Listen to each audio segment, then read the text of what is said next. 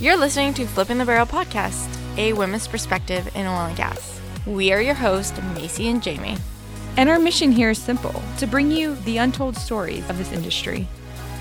Hello, everybody. Welcome back to another podcast. We are beyond excited for today's podcast because we have an amazing guest that we've been wanting to have on for a very long time. She has an incredible story and she's a true leader. And we can't wait to just get into it for you to find out a little bit more about her. But beforehand, let's start with an amazing introduction because she deserves one. Or you might already know a lot about her. um, so today we have on the podcast Claudia Jaramillo. She is the Executive Vice President, Strategy and Corporate Development at Jacobs. She has spent over 20 years in different leadership positions as an engineer and working her way up through finance which is where she found her passion in. She holds an electrical engineering degree from La Universidad Javeriana in Colombia and an MBA from the Wharton School. She serves on the board of Generation USA and on the board of the Wharton Club of Houston. Previously, she served on the board of the Arabian Drilling ADC and was a member of the UN Global Compact CFO Task Force, whose goal is to reshape the future of corporate finance and investment as a catalyst for growth, value creation, and social impact. And more importantly, and one of the most amazing things that she's done is that she's the founder of WISE, Women Inspiring, Supporting, and Empowering global program, which sponsors mentorship for women in over 60 countries as a way to help promote women across organizations. So, Claudia, thank you so much for being here today. You have an amazing bio, and we can't wait to hear just a little bit more about you. Thank you, Maciel and Jamie. I'm so, so happy to be here and that we finally made it work. Today's episode is brought to you by Varel Energy Solutions. Did you know that Varel has been around since 1947? They're originally known for their drill bits, but through several acquisitions, investments, and rebranding, they now offer a diversified portfolio in drilling and completions. One of their core competencies is actually global manufacturing of consumable downhole products. They solve the industry supply chain problems. We've chosen to partner with Varel because they simply get it. They focus on their employees, they're committed to diversity and inclusion, and they know their only true sustainable advantage is their people. To learn more and stay up to date, please go to www.varel.com. Varel Energy Solutions, beyond technology, beyond normal.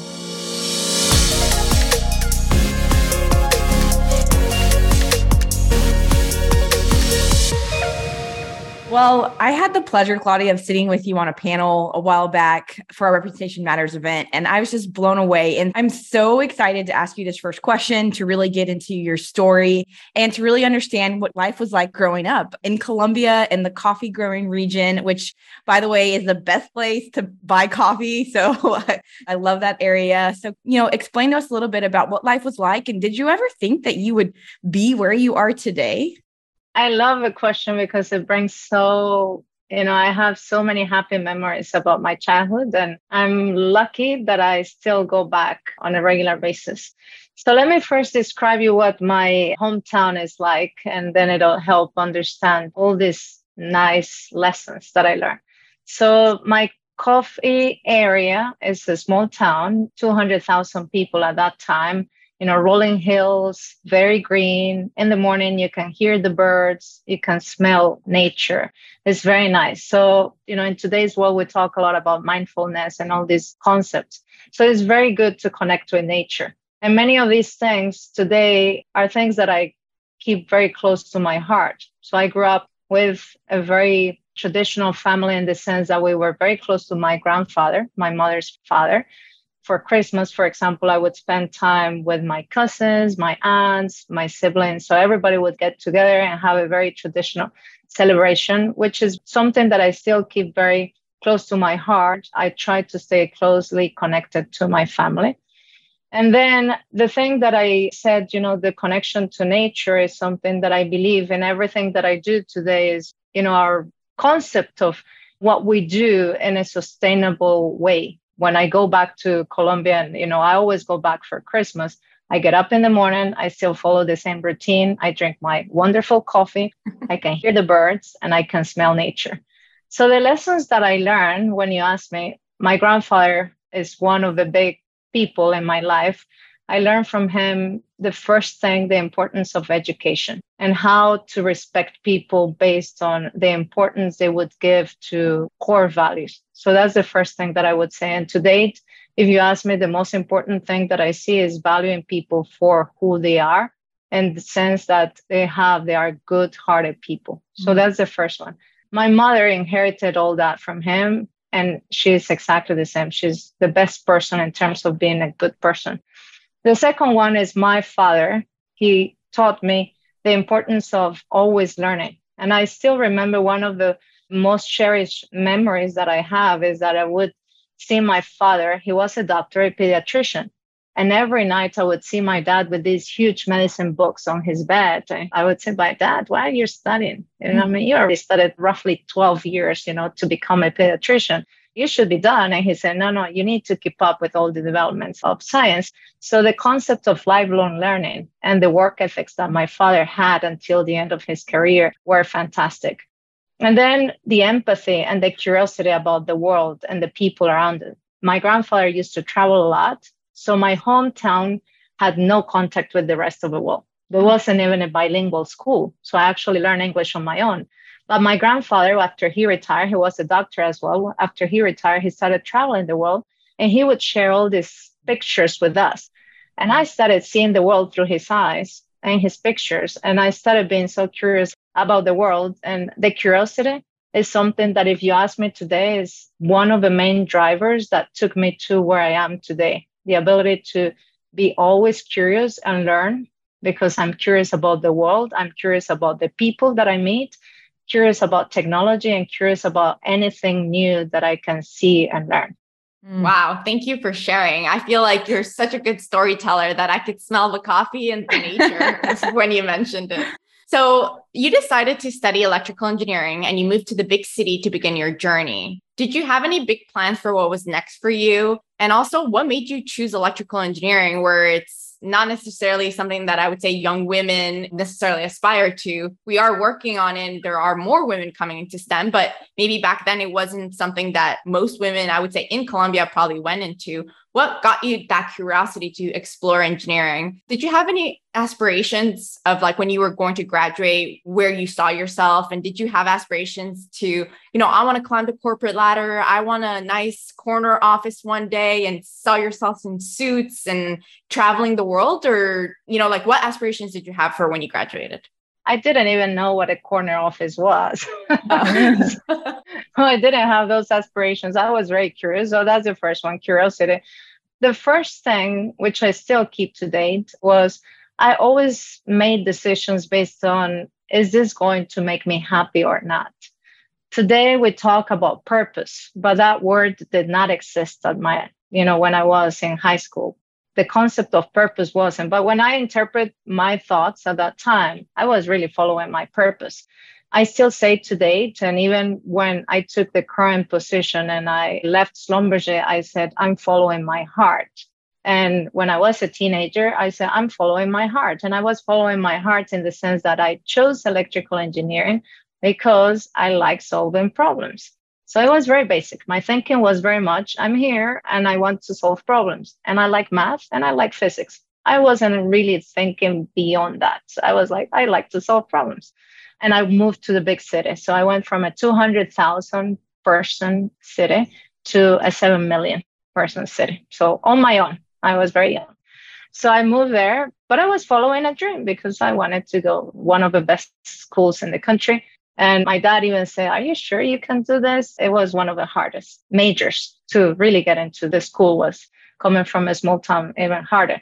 And I did it just following this concept of this is going to make me happy to spend my days just doing things that mm-hmm. I enjoy. And every decision that I made at that point, and then when I moved to France and fast forward when I decided to do an MBA, I was always thinking this makes me happy. It was more how I spend my time, where I get my energy from. And just because I was doing the things that felt right, and my parents and my grandfather and all my family taught me those core values that have allowed me to date, continue to be aligned with the things that create value and make me feel good, you know, it led me to where I am. I never had a career plan. I would say the first time I had the concept of a career plan was when I did the MBA And that's really the answer to your question. During that time, did you ever have doubts? Because you say that you followed like your heart and you followed the curiosity, but even with that, there had to be moments where you're like, Am I doing the right thing? Like moving to this big school with all these, you know, millions of people. Like, how did you overcome those, you know, doubts or fears? Because they had to creep in at some moment, I would assume. You just reminded me of something, Jamie, and I love it because it's very topical now when we talk about women in STEM, which is one of the topics that is very close to my heart. And you may have seen that I try to be involved in anything that we can do to have more women in STEM. We call it STEAM because arts, the storytelling is important in STEM. So at Jacobs, we do a lot of women in STEAM. So I remember it was probably my second year in electrical engineering when I realized there were some things that were harder for me than it was for my peers for two reasons. Maybe how brains work differently, and also because mm-hmm. I was coming from a school in a small town compared to most of my classmates were coming from large schools and the capital. What I was learning for the first time in my, let's say, second year calculus or physics, they had already learned it in high school. Mm-hmm. I was seeing it for the first time. So for them, this is what like oh normal. For them, this is like math 101. For me, it was like way advanced. And I had to study harder. So I started to have lots of doubts in my head, you know, what you call, you know, confidence gap. Mm-hmm. I was like, am I capable of doing this? So I went to my mom and I said, Mom, I'm not sure I can do this. And you know what my mom said? My mom said, You have the right to fail everything. You know, you can't fail anything, but keep going don't quit. Keep going. If you fail, I'm here, no problem, and all that. And today, I've used this, what my mom said is so powerful that I've used it with many people when I mentor. And I tell you why it's important. The ability to accept failure as a way of learning is so powerful. And many times we quit before we even try. And I use this in mentoring a lot because trying and failing is a way of developing muscle. When we think about fitness, we don't think that's a novel concept. Yeah, we go to the gym, we suffer. The next day, we can't walk. It's, you know, it feels you feel the pain, you're sore, and so on. That's normal. But when we talk about when we think about business or when we think about school, we don't want to fail. We always want to be A rated. You know, we want to do that. But that concept that my mom did in a very kind, beautiful way was if she hadn't done that, if she hadn't said it's okay to fail, I would have said no because I was always like the top student. Mm-hmm. I didn't want to be anything less than that top student. Mm-hmm. But I kept going. And then I realized, yes, I could. But that confidence gap was the first time I felt it. Wow. Thank you for sharing. No, that's an incredible tip. And you can't be successful unless you failed multiple times. So that's thank you for sharing that. So developing a muscle. Yeah. yeah. It's like developing a muscle. You know, I had never looked at it that way of like the gender and you are getting better every day with the corporate world. You're right. You always want to be A rated. You always want to be the best, but you're not taking those punches that make you stronger, you know?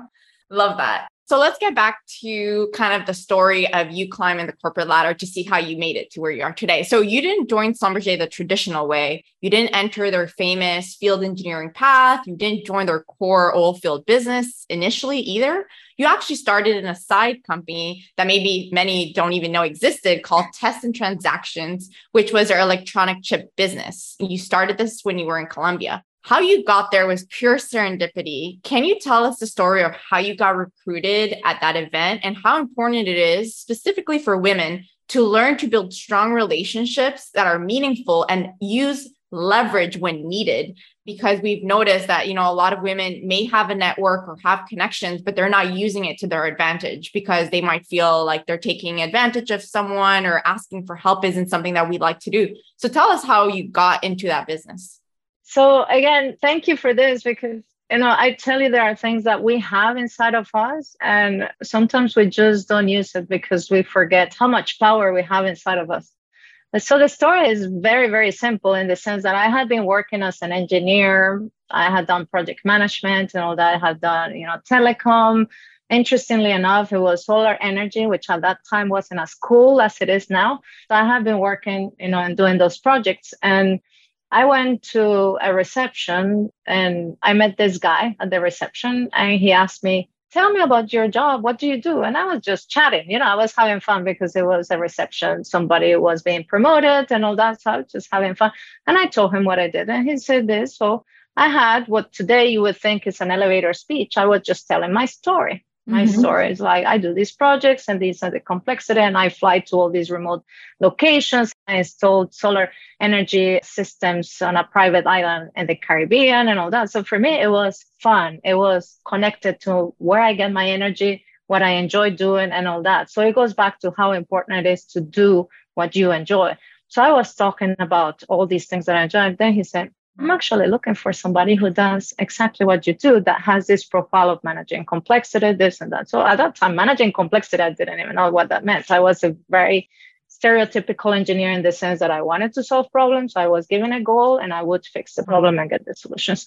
So I shared that with him. And then fast forward, he said, Oh, my manager is coming from Argentina and this and that. So I started meeting people here and there that same curiosity I had been learning about, you know, the euro and many different things, macro and so on. I connected very well with the people he introduced me to, but I wasn't looking for a job. And then they made an offer that was very interesting. And that's how I joined.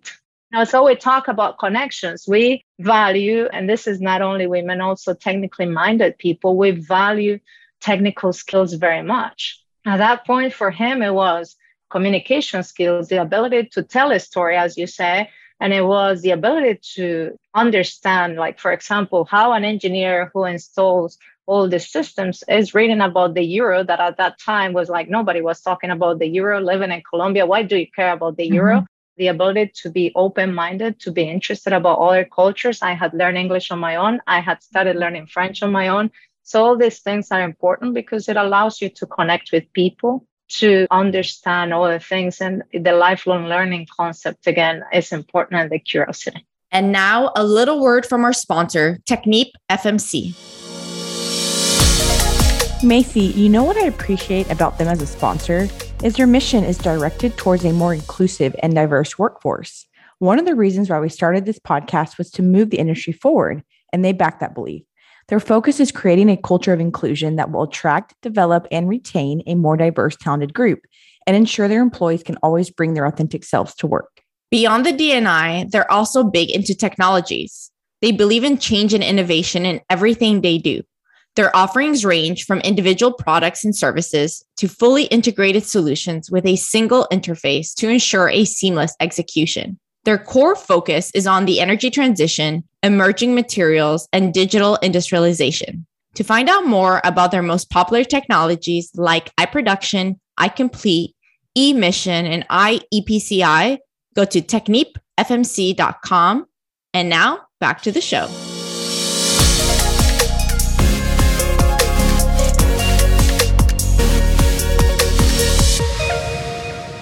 Such an interesting way that you got into such a you know the energy space of especially Schlumberger. It's not a very common story of how you entered so thank you for sharing. There's something that really resonated with Marcel and I about you personally that we kind of reflect on a lot and it's it's how outspoken you are. And there's some things that you've mentioned in the past that you know, you say what's on your mind, you like to make decisions and you like to own them. And you mentioned that these are all very good traits. However, as women in corporate, when we behave like this, it can be taken negatively. You kind of can be seen as bossy or like she thinks she knows it all, she has no filter. And we've seen that definitely happen before how did you manage that in your corporate career with all these biases and never having to change your behavior, even given that maybe some people felt that way? That's a very interesting question because it involves a lot of learning and self awareness as well, you know, how you see yourself. I'll start with a couple of things. The first one, and it, it applies to everyone, irrespective of whether you're a woman or you are part of an underrepresented group, it applies to everyone, is to contribute to the business, to an organization in general. It's important that you understand how the organization creates value. And as you move up, it's even more important. So I think the biggest thing is to understand how the organization creates value and the business. And with that, you connect. You connect to you know this is how we make money this is how we develop our people this is how we connect with our communities and all that. So I would say if I look back to even at the time where I hadn't really learned how to communicate, you know, be more articulated, I always had the business at the very core of my thinking. So, uh, do we sell this? Do we produce that? And so on. So, that's the first one. When people understand that what you're trying to do is you're trying to do what is best for the company and the organization. And the second one is people have always been what matters the most to me. And that comes from my family. In any organization, I always like to develop talent. You know, I'll take my experience in France, in China, for example. When I moved to China, you know, you can imagine if we're talking about gender traits, you can imagine when I moved to China, the Chinese culture is the farthest it can be from my own culture. Mm-hmm. So if anything, they can say outspoken, wow, that's shocking you can really produce a shock in the system around you if you say the wrong things. You can be disrespectful without mm-hmm. really meaning it. So I'm just adding all this context in the sense that for you to have a real positive impact, you need to understand the environment. So always understanding where the value is created, having people at the very core, which was always and has always been connected to what my family taught me, and then presenting solutions. So if I go back, the hardest part of my life in terms of learning these lessons was when I was a teenager. I used to argue a lot with my father. I would complain a lot to my father, and those were probably the hardest. That's my father would always be telling me more these things. Oh, you know, you're always, you know, finding these issues. You're always disagreeing with me. So I learned a lot of that with my father saying, when you present problems, you better bring solutions. Mm. And that's the third thing that I would say. So, how you create value, always having people at the very core and being mindful of what the other person is going to hear. And it applies not only to gender, it applies to cultures, it applies to different backgrounds. And the third one is when you present problems, make sure you present a solution or at least a few ideas to be a contribution to contribute to the solution. You know, those are there that you can say that you can have those things said to you. Yes, she's too driven.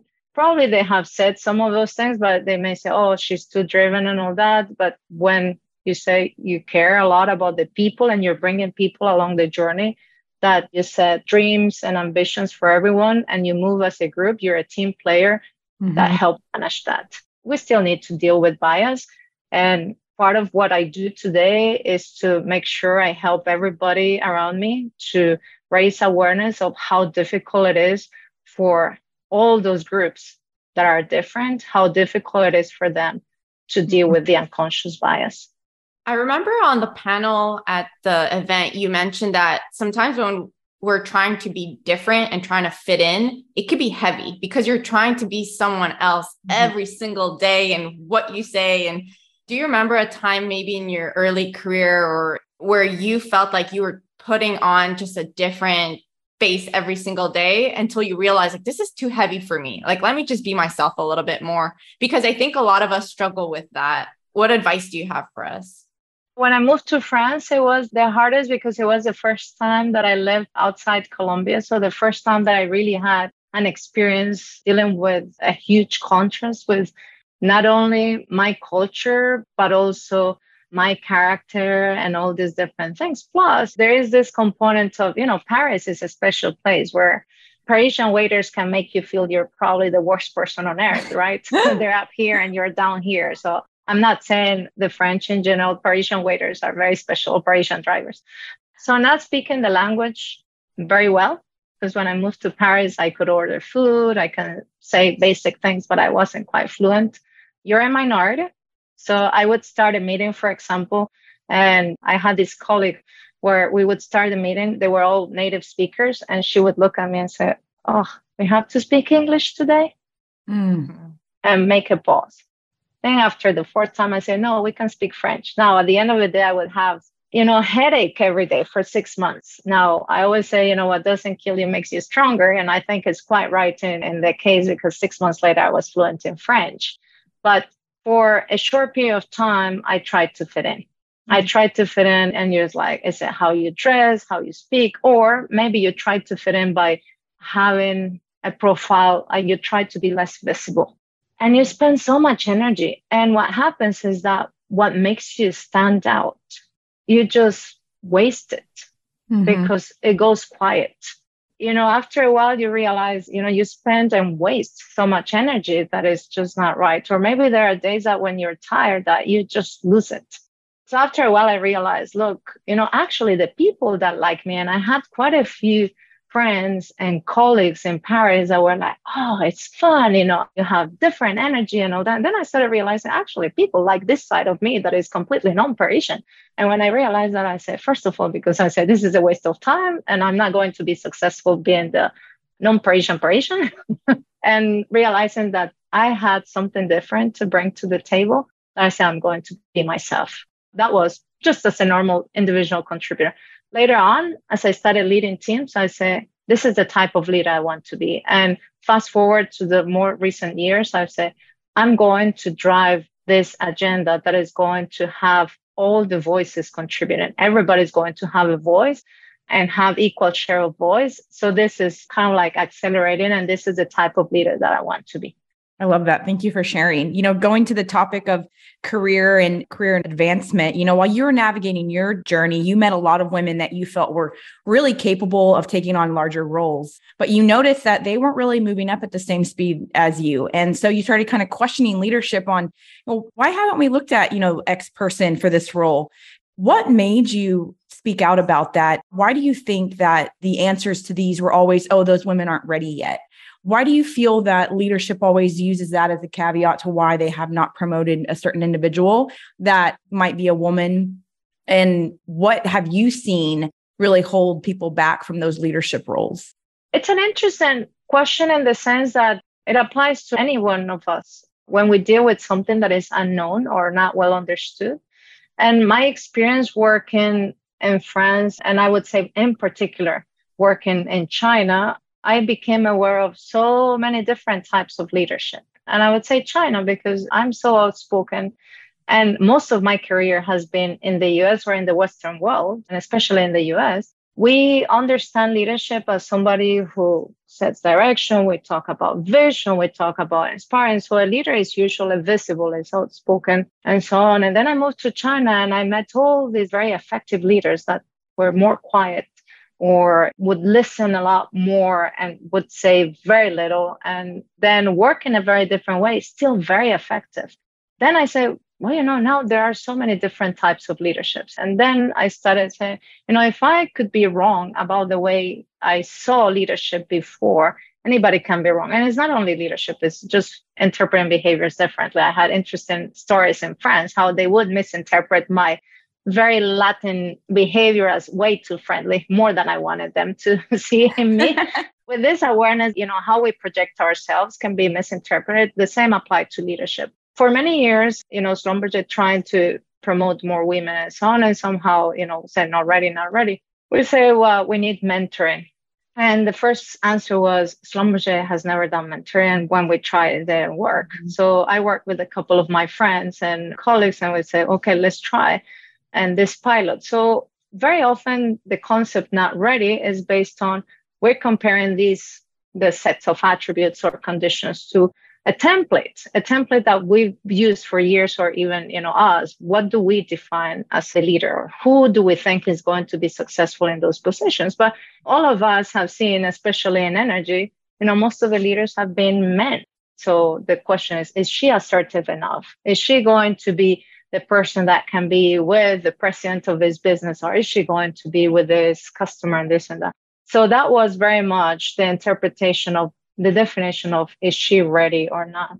So we did we ran a pilot and it was about where is it that we're failing in identifying the talent that we need. And is this really a leadership thing or is it more our interpretation of what it means to be an effective leader? And with that we achieved and we continue to make a lot of positive impact in two different things. How we women project ourselves because there's some of these things that we can do better like the risks that we take in terms of accepting opportunities to stretch ourselves and so on claiming our achievements and our relationships that we talk about at the beginning and the awareness around us. Many people that see, okay, if she wants to include other people and listen more and be more inclusive, or if she doesn't say, hey, I'm ready now and so on. That does not mean that she's not assertive.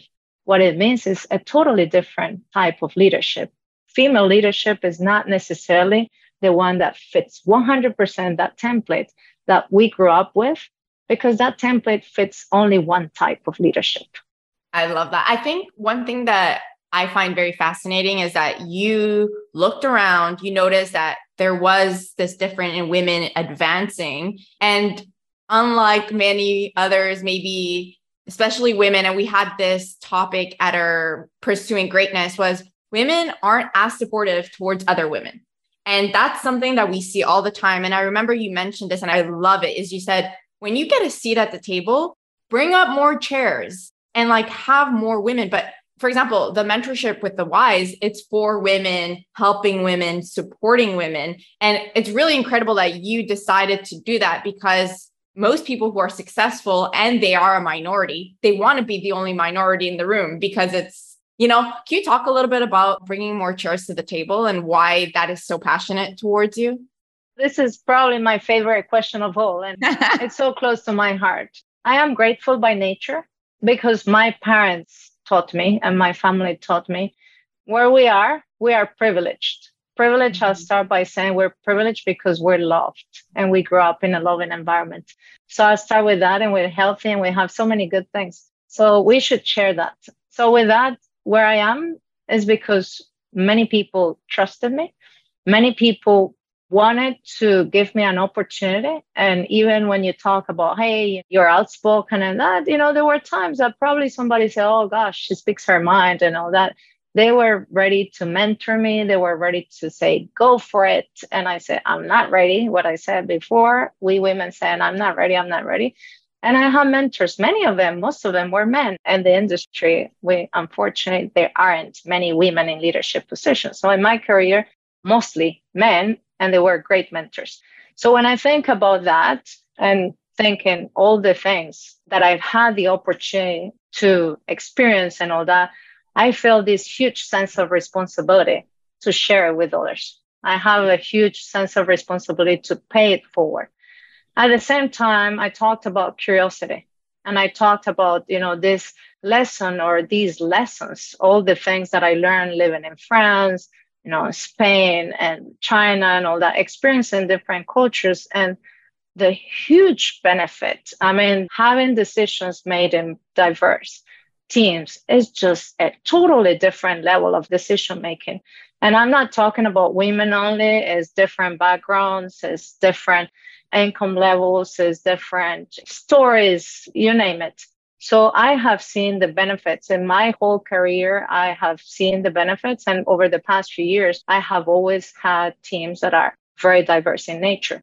So for me, this is not about one chair. This is a growth mindset. This is the pie can always be bigger and we mm-hmm. should always be working on making the world better. We will be better if the world is better.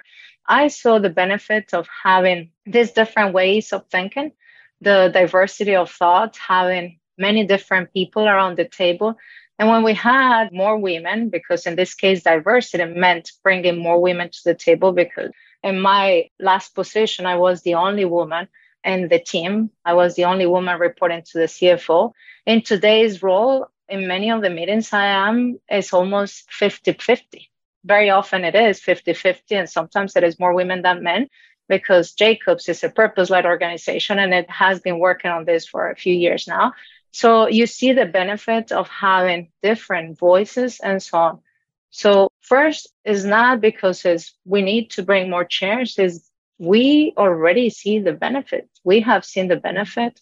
Many schools and many entities, organizations have done this research. They have shown the value of diverse teams and financials and creativity and so on. So if I have a chair, I can bring more chairs. It's also about having the ability to share our experiences with others. And as I had that benefit, I should share it. And I have the ability to share it not only with one, I have the ability to share it with many people this will benefit the company. This will benefit my city, my communities, and all that. So mm-hmm. to me, it's almost a no brainer. It makes me feel good. And if I can help other people do better, of course. You know, Claudia, for those who don't know, I think it's really important to really highlight what you did with WISE and what it is. If you could tell us a little bit about what it is, why you started it, and also one thing that maybe surprised you once you really got into it and you started doing the pilots and understanding kind of what was holding women back. What is one of those things that maybe you didn't think was actually an issue, but really was a common theme that you saw between those that participated? And then lastly, how men have been a big support of it. I remember you speaking about that at the event, how it takes men as well to bring more women to the table. Yeah. So WISE stands for Women Inspiring, Supporting, and Empowering Each Other. We started WISE with, you know, two basic questions. I mean, basic in the sense that you can say it very easily, but big challenges. The first one is why aren't women rising? And the other one is how can we accelerate the readiness of women to assume leadership positions? And the challenge at that time was in the finance function at Schlumberger, we had over 60%, the total of the function was over 60% women. Still, as you moved up, that percent dropped to less than 25%. And as I said, I was the only woman reporting to the CFO. Now, how can you explain that when the total of the function was still over 60%? And every year we were in this annual talent review global and we had this, you know, this answer, as Jamie, you said it, they're not ready, they're not ready. So we said, what can we do differently? Because we were really trying to promote more women and tried many different things for a few years until a couple of my peers and I said, let us try something different. Let us run a pilot in the sense that we want to understand for many women and at the levels where we are getting closer to the top, what is working and what isn't. And the other one, we start mentoring. So we will have this. We had an 11 mentee pilot, and it was mainly to understand what was going wrong. And the other one, you know, we did, and this is something that I believe we see a lot in women, and it's important that we do it because maybe we didn't see it so much before, is we were very vulnerable in the sense that we told those mentees, we said, we don't have a clear plan. Here we are to discover and we're going to co-create. So mm-hmm. please help us co-create this program. What we want to do is to define a template that we can scale up so we can cover more and more women in the finance function. At that time, it was only the finance function. Fast forward, we created a program where mentoring became a big thing. Then women from other functions and operations at Schlumberger started joining. We started having great sponsors that were so excited that this was working. One of them the president of the Middle East operations at Schlumberger, Tarek. Then we had many men from his team. We had quite a few men in finance helping us. So we started having many men that say, I see it. I see the interest. And, you know, some of the wonderful pieces of feedback that we got from them is saying, we had all this talent. We just didn't have an organized way of understanding this. And the understanding this was so important, you know, on both sides. And I started talking about it before is one is we women, how we project ourselves, like taking new opportunities. Very often we say, I'm not ready, I'm not ready. Mm-hmm. And I said it a few times in my career. And I was very fortunate to have those managers and mentors who said, Yes, you are ready and you go for it. They pushed mm-hmm. me. And then on the other side, that manager or that mentor being very smart and kind to say, she just doesn't know, but she's ready. He could have taken the easy way out to say, oh, she's saying no, I move on to the next mm-hmm. candidate who's going to be say yes, and I move on and I take it easy. So the managers and the mentors that started participating in the program, they say, oh, wow, she is assertive. What happens is this is a very common situation among women that we say we're not ready. We're always trying to think, you know, we want to check the 10 boxes mm-hmm. that require the job. Very often men, they check one or two boxes and they say, yeah, where mm-hmm. do I sign? We women, we think we need to check the 10 boxes. This is again, well researched as both sides started seeing this, we say, okay, it's a promotion. It's okay to miss a few boxes because that's what you're going to learn. The other one is claiming our achievements. Very often we are taught at school and in our families that being humble is a very important virtue. We don't talk about our achievements. So what happens is big organizations and even small organizations, they don't see all the wonderful things that we do.